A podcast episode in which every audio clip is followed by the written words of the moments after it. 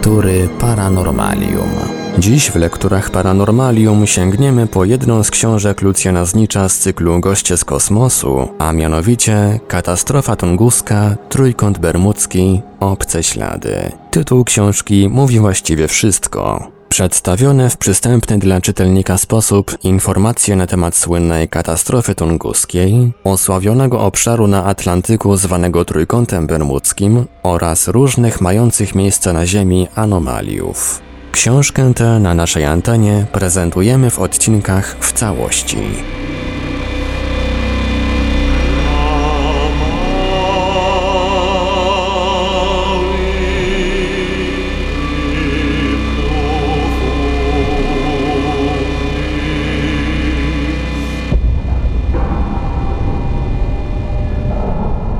Gwoździe czy metamorfozy?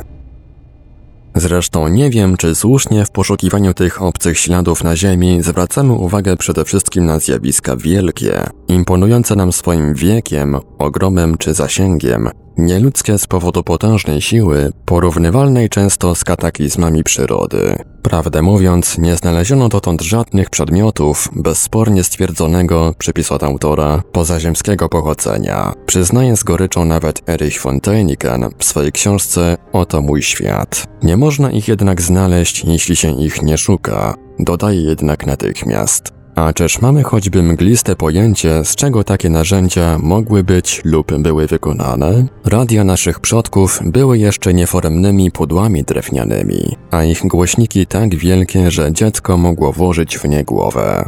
Dzisiaj nadajnik i odbiornik w miniaturowym formacie nie przekracza wielkości fasoli, a głośnik jest trzykrotnie mniejszy od pudełka zapałek. Chciałbym podkreślić, że im nowsze są produkty techniki, tym mniej zajmują miejsca. Narzędzia wysoko rozwiniętej cywilizacji pozaziemskiej nie muszą być wcale znacznych rozmiarów, nie musi ich odkrywać koparka lub kilof. A może depczemy sobie beztrosko po tym, co najbardziej wartościowe. Koniec cytatu. Nie wiem wprawdzie, czy to, co wydeptaliśmy, jest rzeczywiście najbardziej wartościowe, ale spełnia przynajmniej inny postulat Dänikena. Mimo olbrzymiej, otaczającej znaleziska tajemnicy, mają one rzeczywiście miniaturowe rozmiary. Chociaż miniaturowe to jest chyba złe wyrażenie. Mają rozmiary normalne, jakie dla tego rodzaju przedmiotów przewidujemy w naszej cywilizacji. Po prostu rozmiary gwoździ. Bo też o gwoździe właśnie chodzi. Tyle, że znajdywane w najbardziej niezwykłym otoczeniu. Najstarsze takie odkrycie sięga jeszcze szesnastego wieku, kiedy hiszpański wicekról Peru, Don Francisco de Toledo, otrzymał z jednej z peruwiańskich kopalni złota niezwykły podarunek. osiemnastocentymetrowy stalowy gwóźdź tkwiący w bryle skalnej sformowanej miliony lat temu. Drugie takie odkrycie dokonane zostało w roku tysiąc osiemset czterdziestym czwartym przez angielskiego przyrodnika Davida Blostera. Naukowiec ten, znany z dziesiątków prac i cieszący się w owych czasach w Wielkiej Brytanii zasłużoną sławą, podał informacje o swym niezwykłym odkryciu we wrześniu tegoż roku na zebraniu Brytyjskiego Towarzystwa Popierania Rozwoju Nauki, po czym została ona opublikowana w przeglądzie komunikatów wydanym w roku tysiąc osiemset czterdziestym piątym w Londynie. Zgodnie z tekstem tego komunikatu, Braster odkrył w kopalni odkrywkowej w Kingwood w pobliżu Milfield stalowy gwóźdź, którego górna część wraz z główką, mniej więcej na głębokość cala, otoczona była twardym piaskowcem. Wychodzące z kamienia ostrze gwoździa, otoczone warstwą gliny, zostało zresztą, według odkrywcy, niemal całkowicie zżarte przez rdzę. Następne takie odkrycie dokonane zostało, tym razem zresztą całkiem przypadkowo, w roku tysiąc osiemset pięćdziesiątym pierwszym w Springfield. Niestety dostępne mi źródła nie podają, o które z czterech aż miast o tej samej nazwie na terenie Stanów Zjednoczonych chodzi. Mieszkaniec tego miasta, Hiram Weed, który przez wiele lat pracował w odległej kopalni złota, po skończeniu swego górniczego trudu powrócił do Springfield, przywożąc ze sobą na pamiątkę bryłę złotonośnego kwarcu wielkości męskiej pięści. Bryła ta, wystawiona na honorowym miejscu w domu, przez wiele lat była chlubą starego górnika i jego rodziny i spełniałaby tę rolę wśród jego potomków do dzisiaj, gdyby w tym feralnym roku tysiąc osiemset pięćdziesiątym pierwszym nie została przypadkowo rozwiązana. rozbita. Kruchy kwarc, spadając na ziemię, rozprysł się na parę kawałków, ukazując w swym wnętrzu lekko tylko tknięty rdzą gwóźdź. Wreszcie, osiemnaście lat później, w roku tysiąc osiemset sześćdziesiątym dziewiątym, w stanie Nevada w U S A, wydobyto z ziemi z dużej głębokości tzw. polny szpad, czyli skaleń, w którego wnętrzu odkryto tym razem już nie gwóźdź, ale długą na pięć centymetrów metalową, gwintowaną śrubę. Rzecz charakterystyczna. Odkrycia te, z wyjątkiem gwoździa peruwiańskiego, nastąpiły jedno po drugim zaledwie w ciągu ćwierćwiecza, podczas gdy od tego czasu minął cały wiek. I to wiek jakże rozbudowanego kopalnictwa na całym świecie, a mimo to nie udało się już nic równie rewelacyjnego odkryć. Czy nie była to więc przypadkiem swego rodzaju moda na tego rodzaju odkrycia? Tym bardziej uzasadniona, iż pierwszego z nich dokonał znakomity, wykluczający wszelkie wątpliwości w tym względzie naukowiec?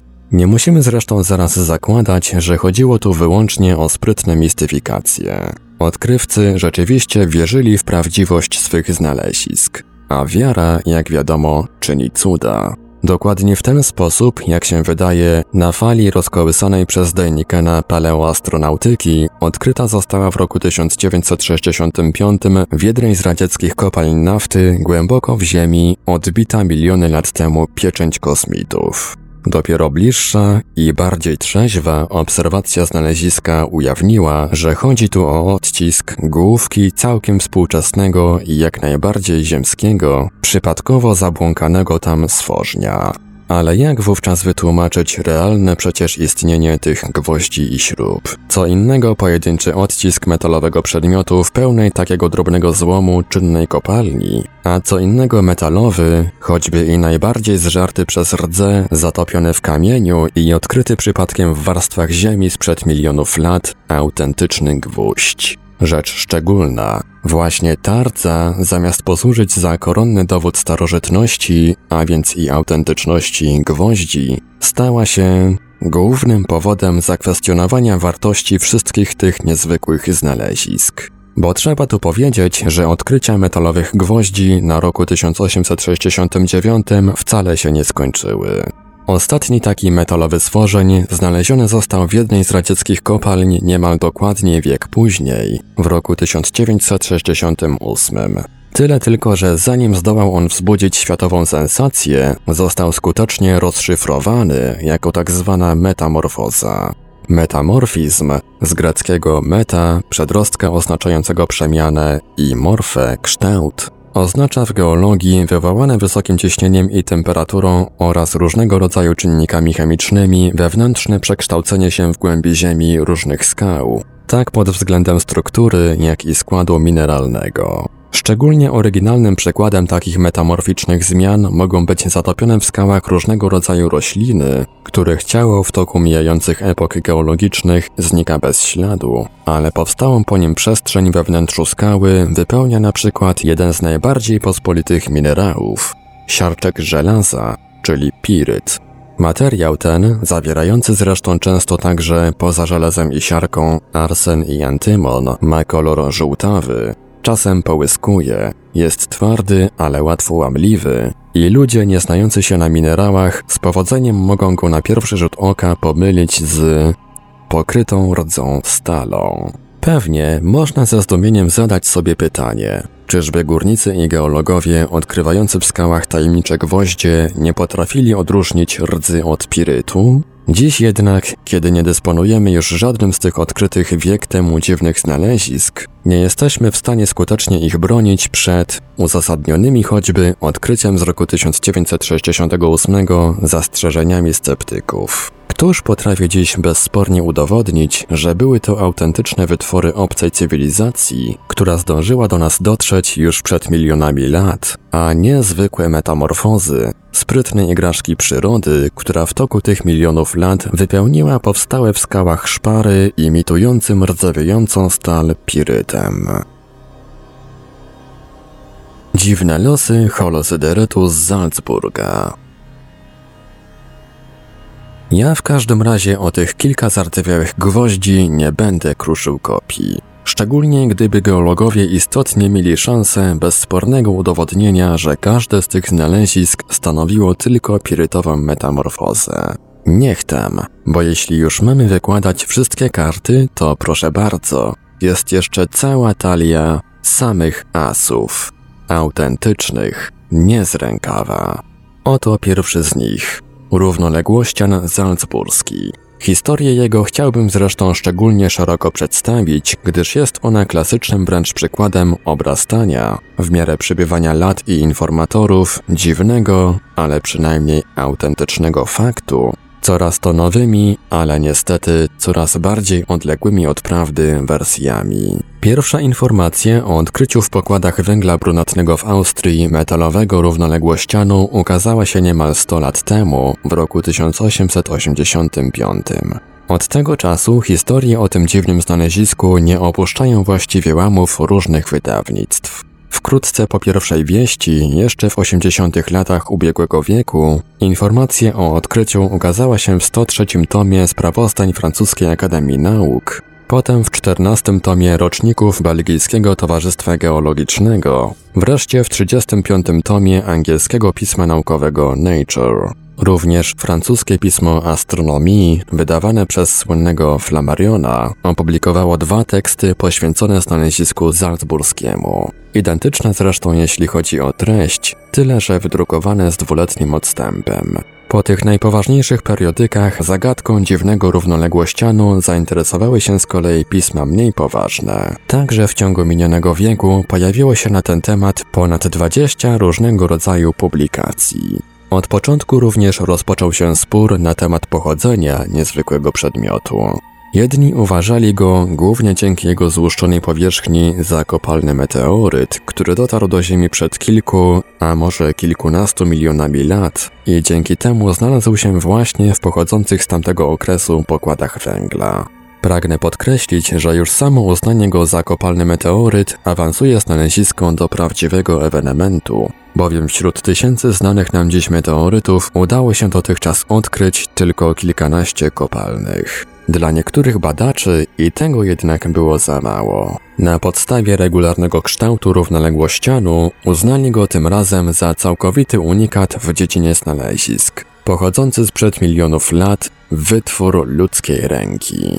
Aby wybrnąć z tej beznadziejnej, zdawałoby się, sytuacji, trzecia grupa badaczy spróbowała pójść na kompromis. Jest to niewątpliwie pochodzący sprzed milionów lat meteoryt, który następnie został obrobiony przez człowieka. Ci specjaliści od kompromisu przegapili tylko jedną sprawę. W jaki sposób wygrzebany przez człowieka kilkanaście, kilkadziesiąt czy nawet kilkaset tysięcy lat temu meteoryt po odpowiedniej obróbce mógł trafić w pokłady węgla o miliony lat starsze. Wreszcie w roku tysiąc dziewięćset dziewiętnastym zajął się znaleziskiem salzburskim Charles Fort. Z satysfakcją muszę stwierdzić, że uważam go za wielkiego prekursora w dziedzinie poszukiwania obcych śladów na Ziemi. Wraz z nielicznym gronem, równie jak on, zapalonych współpracowników, całe właściwie życie poświęcił zbieraniu ze wszystkich możliwych źródeł najbardziej tajemniczych zjawisk, wydarzeń i odkryć, bez przerwy dopingując naukę do ich uznawania, badania i wyjaśniania. Istotnie w ciągu minionego półwiecza nauka wiele fenomenów zarejestrowanych przez Forta potrafiła wytłumaczyć, ale niemniej wielka ich liczba, jak się wydaje, wciąż jeszcze czeka na wytłumaczenie do dziś. Jednym z takich fenomenów jest zapewne także znalezisko salzburskie. W każdym razie Ford uznał je za pozostawiony na Ziemi ślad techniki kosmitów i, jak na razie, wciąż nie udało się odkryć dostatecznych przesłanek do bezwzględnego odrzucenia tego stwierdzenia. W roku tysiąc dziewięćset pięćdziesiątym piątym znaleziskiem z Salzburga ponownie zainteresował się naukowiec amerykański Morris K. Chisap. Znów przez niego została wysunięta koncepcja kompromisowa. Z jednej strony tajemniczy kawałek żelaza niewątpliwie pochodził spoza Ziemi, a więc był meteorytem, ale z drugiej równie niewątpliwie obrobiony był ręką ludzką. Jessup w dodatku, jeśli chodzi o udział człowieka w nadaniu ostatecznego kształtu znalezisku salzburskiemu, wysuwał jeszcze dodatkową alternatywę. albo został on poddany obróbce po upadku na Ziemię, wówczas powstaje pytanie, kto się mógł tym zająć na naszym globie przed kilkunastu milionami lat, albo odpowiedni kształt zyskał on jeszcze przed upadkiem na Ziemię, a więc kiedy, gdzie i dzięki komu. Niestety, przedwczesna śmierć Chisapa w kwietniu tysiąc dziewięćset sześćdziesiątego roku do dziś nie wyjaśniono, czy było to samobójstwo, czy morderstwo. Uniemożliwiła mu danie odpowiedzi bodaj na jedno z tylu pozostawionych przez niego samego pytań.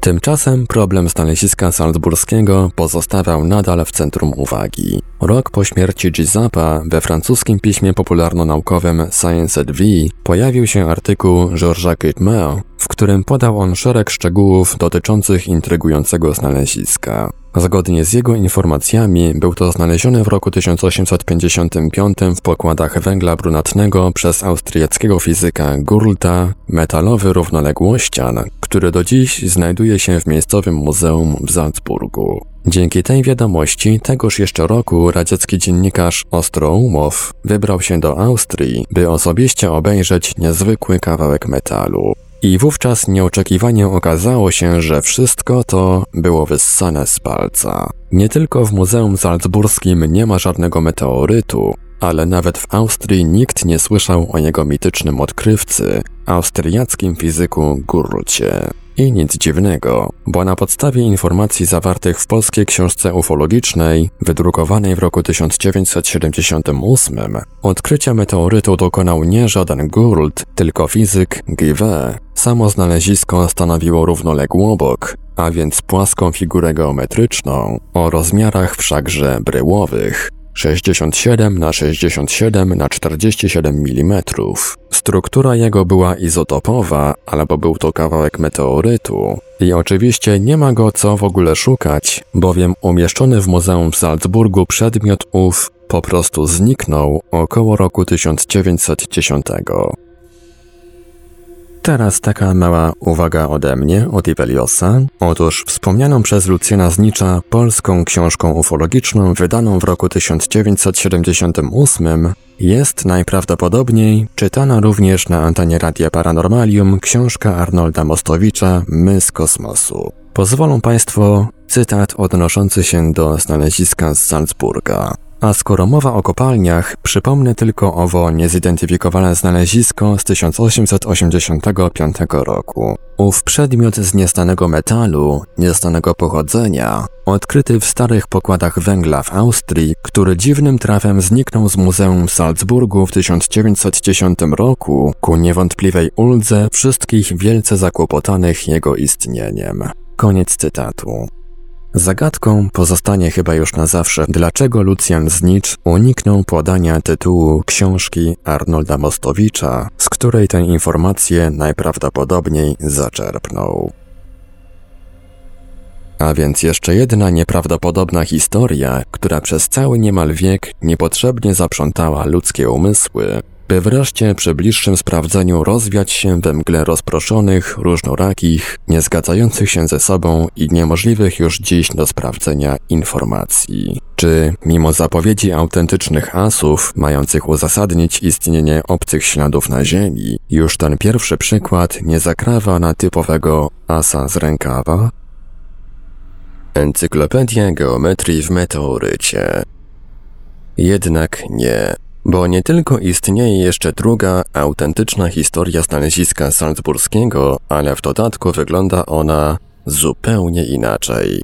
Zacznijmy od samego odkrywcy. Otóż zagadkowy kawałek żelaza odkrył nie austriacki fizyk, tylko niemiecki inżynier górnictwa, urodzony w tysiąc osiemset dwudziestym dziewiątym roku w Berlinie i zmarły w roku tysiąc dziewięćset drugi w Bonn, Friedrich Adolf Gurlt. A właściwie nawet nie on, tylko jakiś anonimowy robotnik i to wcale nie w kopalni węgla, tylko w kotłowni fabryki Izidora Brauna w Schöndorfie w pobliżu Wicklabruck w Górnej Austrii. Robotnik ów, zatrudniony jako palacz w fabryce Brauna w Dzień Wszystkich Świętych, a więc pierwszego listopada tysiąc osiemset osiemdziesiątego piątego roku, przy rozbijaniu wrzucanego do pieca węgla brunatnego z pobliskiej kopalni w Wolfsegge, znalazł we wnętrzu jednej z brył dziwny żelazny meteoryt. Meteoryt ów trafił przede wszystkim do rąk właścicieli firmy Braun i synowie, po czym właśnie ci synowie ofiarowali go Muzeum Karoliny Augusty w Salzburgu.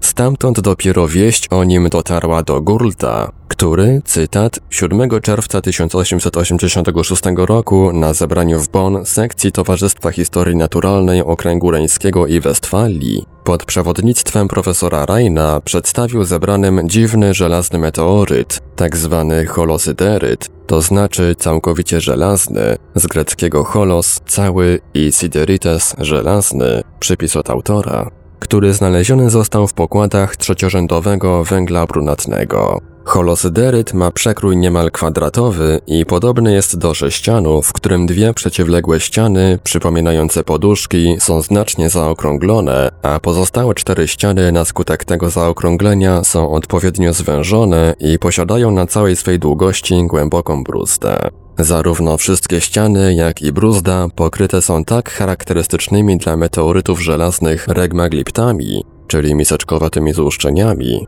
oraz cienką, zmarszczoną błoną tlenku, czyli rdzy. Maksymalna wysokość holosyderytu wynosi sześćdziesiąt siedem milimetrów, maksymalna szerokość sześćdziesiąt dwa milimetry, maksymalna grubość czterdzieści siedem milimetrów. Waży on siedemset osiemdziesiąt pięć gramów, przy ciężarze właściwym siedem i siedem tysięcy pięćset sześćdziesiąt sześć dziesięciotysięcznych. Posiada twardość stali i w skład jego, poza związanym chemicznie wodorem, wchodzi niewielki procent niklu. Na nieznacznej, wypolerowanej powierzchni wytrawionej kwasem azotowym nie stwierdzono figur Widmanstättena. Koniec cytatu. Mimo iż hermetyczny język informacji inżyniera Gurlta, opublikowanej w czterdziestym trzecim tomie sprawozdań towarzystwa z roku tysiąc osiemset osiemdziesiątego szóstego pod tytułem Dziwny żelazny meteoryt, dosyć dobrze maskował, jak się wydawało, całą osobliwość znaleziska, spadkobiercy firmy Brauna wyczuli jednak jego niezwykłą wartość i wycofali dziwny meteoryt z muzeum do własnego sejfu. Właśnie dlatego nie potrafił go znaleźć w roku tysiąc dziewięćset sześćdziesiątym pierwszym Ostroumow. Jednak, wbrew różnym informacjom, holosyderyt wcale nie zginął w roku tysiąc dziewięćset dziesiątym. Jeszcze w roku tysiąc dziewięćset siedemdziesiątym drugim odkrył go na wystawie meteorytów w muzeum, tyle że w Lincu angielski badacz i pisarz Andrew Thomas, autor prac Atlantyda, nie jesteśmy pierwsi, na brzegach nieskończonych światów. Obecnie zaś, według informacji Thomasa, znalezisko salzburskie przechowywane jest nadal w skarbcu firmy Braun i synowie. Całe szczęście. Bo, jak czytelnicy już wiedzą, informacja Gurlta z tysiąc osiemset osiemdziesiątego szóstego roku zaczęła tylko sprawę niezwykłego znaleziska, ale do jakiegokolwiek zakończenia jej jeszcze daleko. Bo czymże w końcu jest ów holosyderyt? Meteorytem? Za tego typu hipotezą w pewnym stopniu przemawia jego skład, żelazo i nieznaczna ilość, według wyrażenia Gurlta, niklu. Wprawdzie jeszcze w roku tysiąc osiemset osiemdziesiątym ósmym prezydent Belgijskiej Akademii Nauk, de Valk, wygłaszając w Towarzystwie Geologicznym odczyt o znalezisku salzburskim, zastrzegł się, iż, cytat, definitywne rozstrzygnięcie problemu jego pochodzenia może zapewnić tylko pełna analiza chemiczna, jednak do dzisiaj, o ile mi wiadomo, nikt takiej analizy nie przeprowadził. Ponieważ jednak, zgodnie z naszą dotychczasową wiedzą o meteorytach, wiemy, że zawartość niklu w nich waha się od pięć do trzydziestu procent, tę nieznaczną ilość niklu możemy z pewną dozą słuszności ocenić na pięć procent. Drugim faktem świadczącym na korzyść pochodzenia meteorytowego są pokrywające całą powierzchnię holosyderytu tak zwane regmaglipty. Są to, jak sama nazwa wskazuje, z greckiego regma, pęknięcie, rana, i gliptos, wyryty, charakterystyczne blizny na powierzchni meteorytów powstające w wyniku odłupującego działania atmosfery na wpadający w jej warstwy z prędkością kosmiczną kawałek żelaza. Ale i na tym dowody meteorytowe się kończą, bo cała reszta świadczy przeciwko tej hipotezie. Już problem twardości holosyderytu jest dziwną zagadką. Z reguły żelazo meteorytowe jest bardzo kruche, bardzo łamliwe. Tymczasem Gurlt twierdzi, iż znalezisko Salzburga magdeburskie ma twardość stali.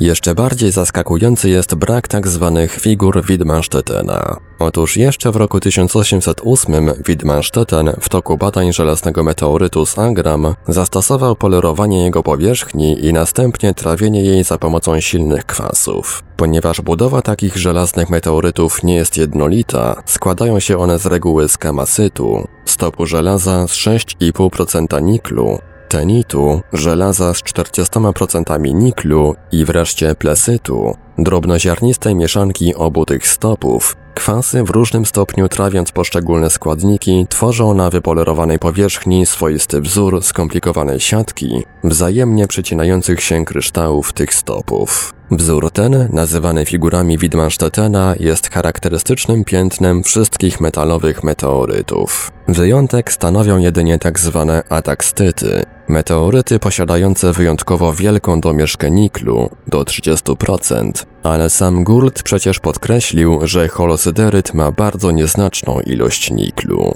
I wreszcie najbardziej ważkim dowodem, że nie jest to zwykły meteoryt, jest jego regularny kształt. Właściwie trudno go nawet nazwać równoległościanem, mówi na ten temat radziecki specjalista mineralogii Awiński. Bardziej podobny on jest do poduszki prostokątnej w rzucie poziomym, eliptycznej w przekroju i jeszcze dodatkowo podzielonej na dwie odrębne połówki. Z wielką dozą umowności obiekt ten można by nazwać podwójnym kryształem, choć z reguły taki sobowtór kontaktowy składa się z dwóch części zrośniętych ze sobą bezpośrednio. Tymczasem tutaj istnieje swego rodzaju strefa buforowa. Niezwykła bruzda powstała najwyraźniej z innego, posiadającego odmienną strukturę materiału. Koniec cytatu. O ile jednak ocena samego kształtu znaleziska salzburskiego stawia pod znakiem zapytania jego meteorytowe pochodzenie, o tyle szczegółowa analiza jego rozmiarów przywodzi wątpliwości w ogóle co do jego naturalnego powstania. Rozmiary jego, pisze dalej Awiński, stanowią rząd liczb zmieniających się dzięki wielokrotnościom piątki.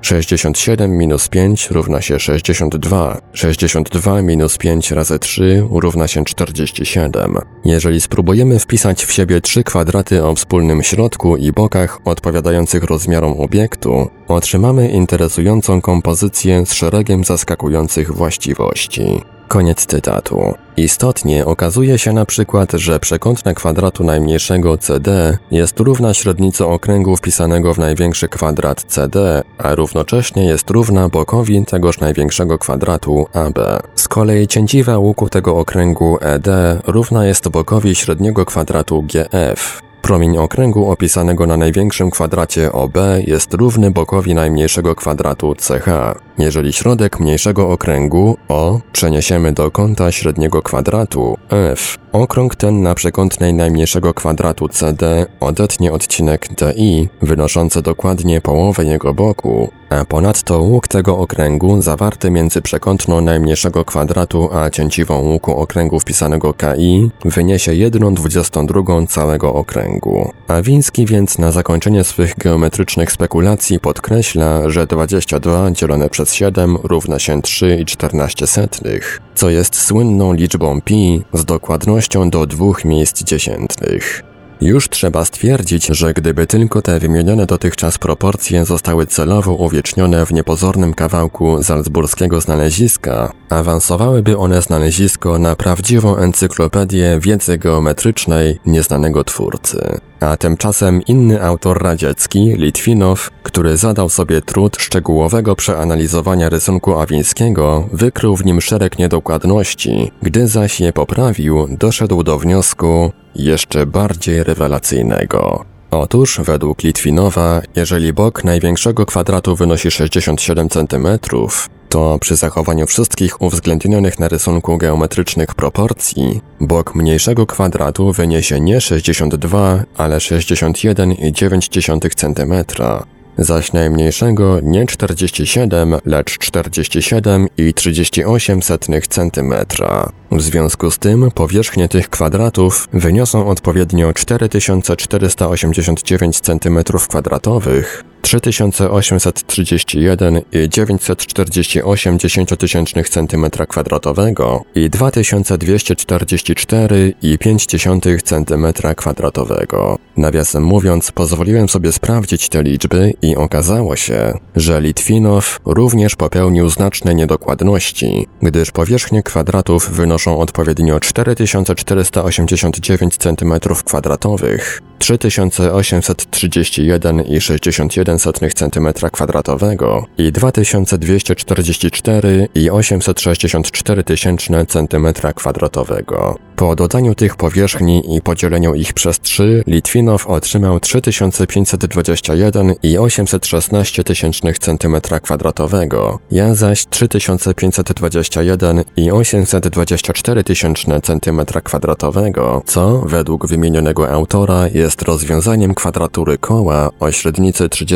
trzy i pół centymetra. Tak to współcześni myśliciele, siedząc nad kawałkiem niekształtnego raczej żelaza, siłą niemal wcielają weń coraz bardziej abstrakcyjną i coraz bardziej zagadkową współczesną wiedzę, zapominając o tym, że i bez tej sztucznie tworzonej otoczki stanowi on zagadkę nie do rozwiązania. Holosyderyt przybył na Ziemię najprawdopodobniej z kosmosu, ale jego wewnętrzna budowa nie odpowiada meteorytom. Kształt jego sugeruje sztuczne pochodzenie, ale regmaglipty świadczą, iż nie został on obrobiony na Ziemi. A ponieważ znaleziony został wewnątrz bryły brunatnego węgla, wynikałoby z tego, że ten sztucznie ukształtowany kawałek żelaza przybył do nas z kosmosu kilka lub kilkanaście milionów lat temu. Czy więc i bez zawiłych proporcji geometrycznych mało tu jeszcze zagadek? W Radiu Paranormalium zaprezentowaliśmy fragment książki Lucjana Znicza Katastrofa Tunguska, Trójkąt Bermudzki, Obce Ślady. Dalszy ciąg w kolejnym odcinku Lektur Paranormalium. Archiwalne odcinki Lektur Paranormalium znajdziesz do pobrania w archiwum naszego radia na stronie w w w kropka paranormalium kropka p l.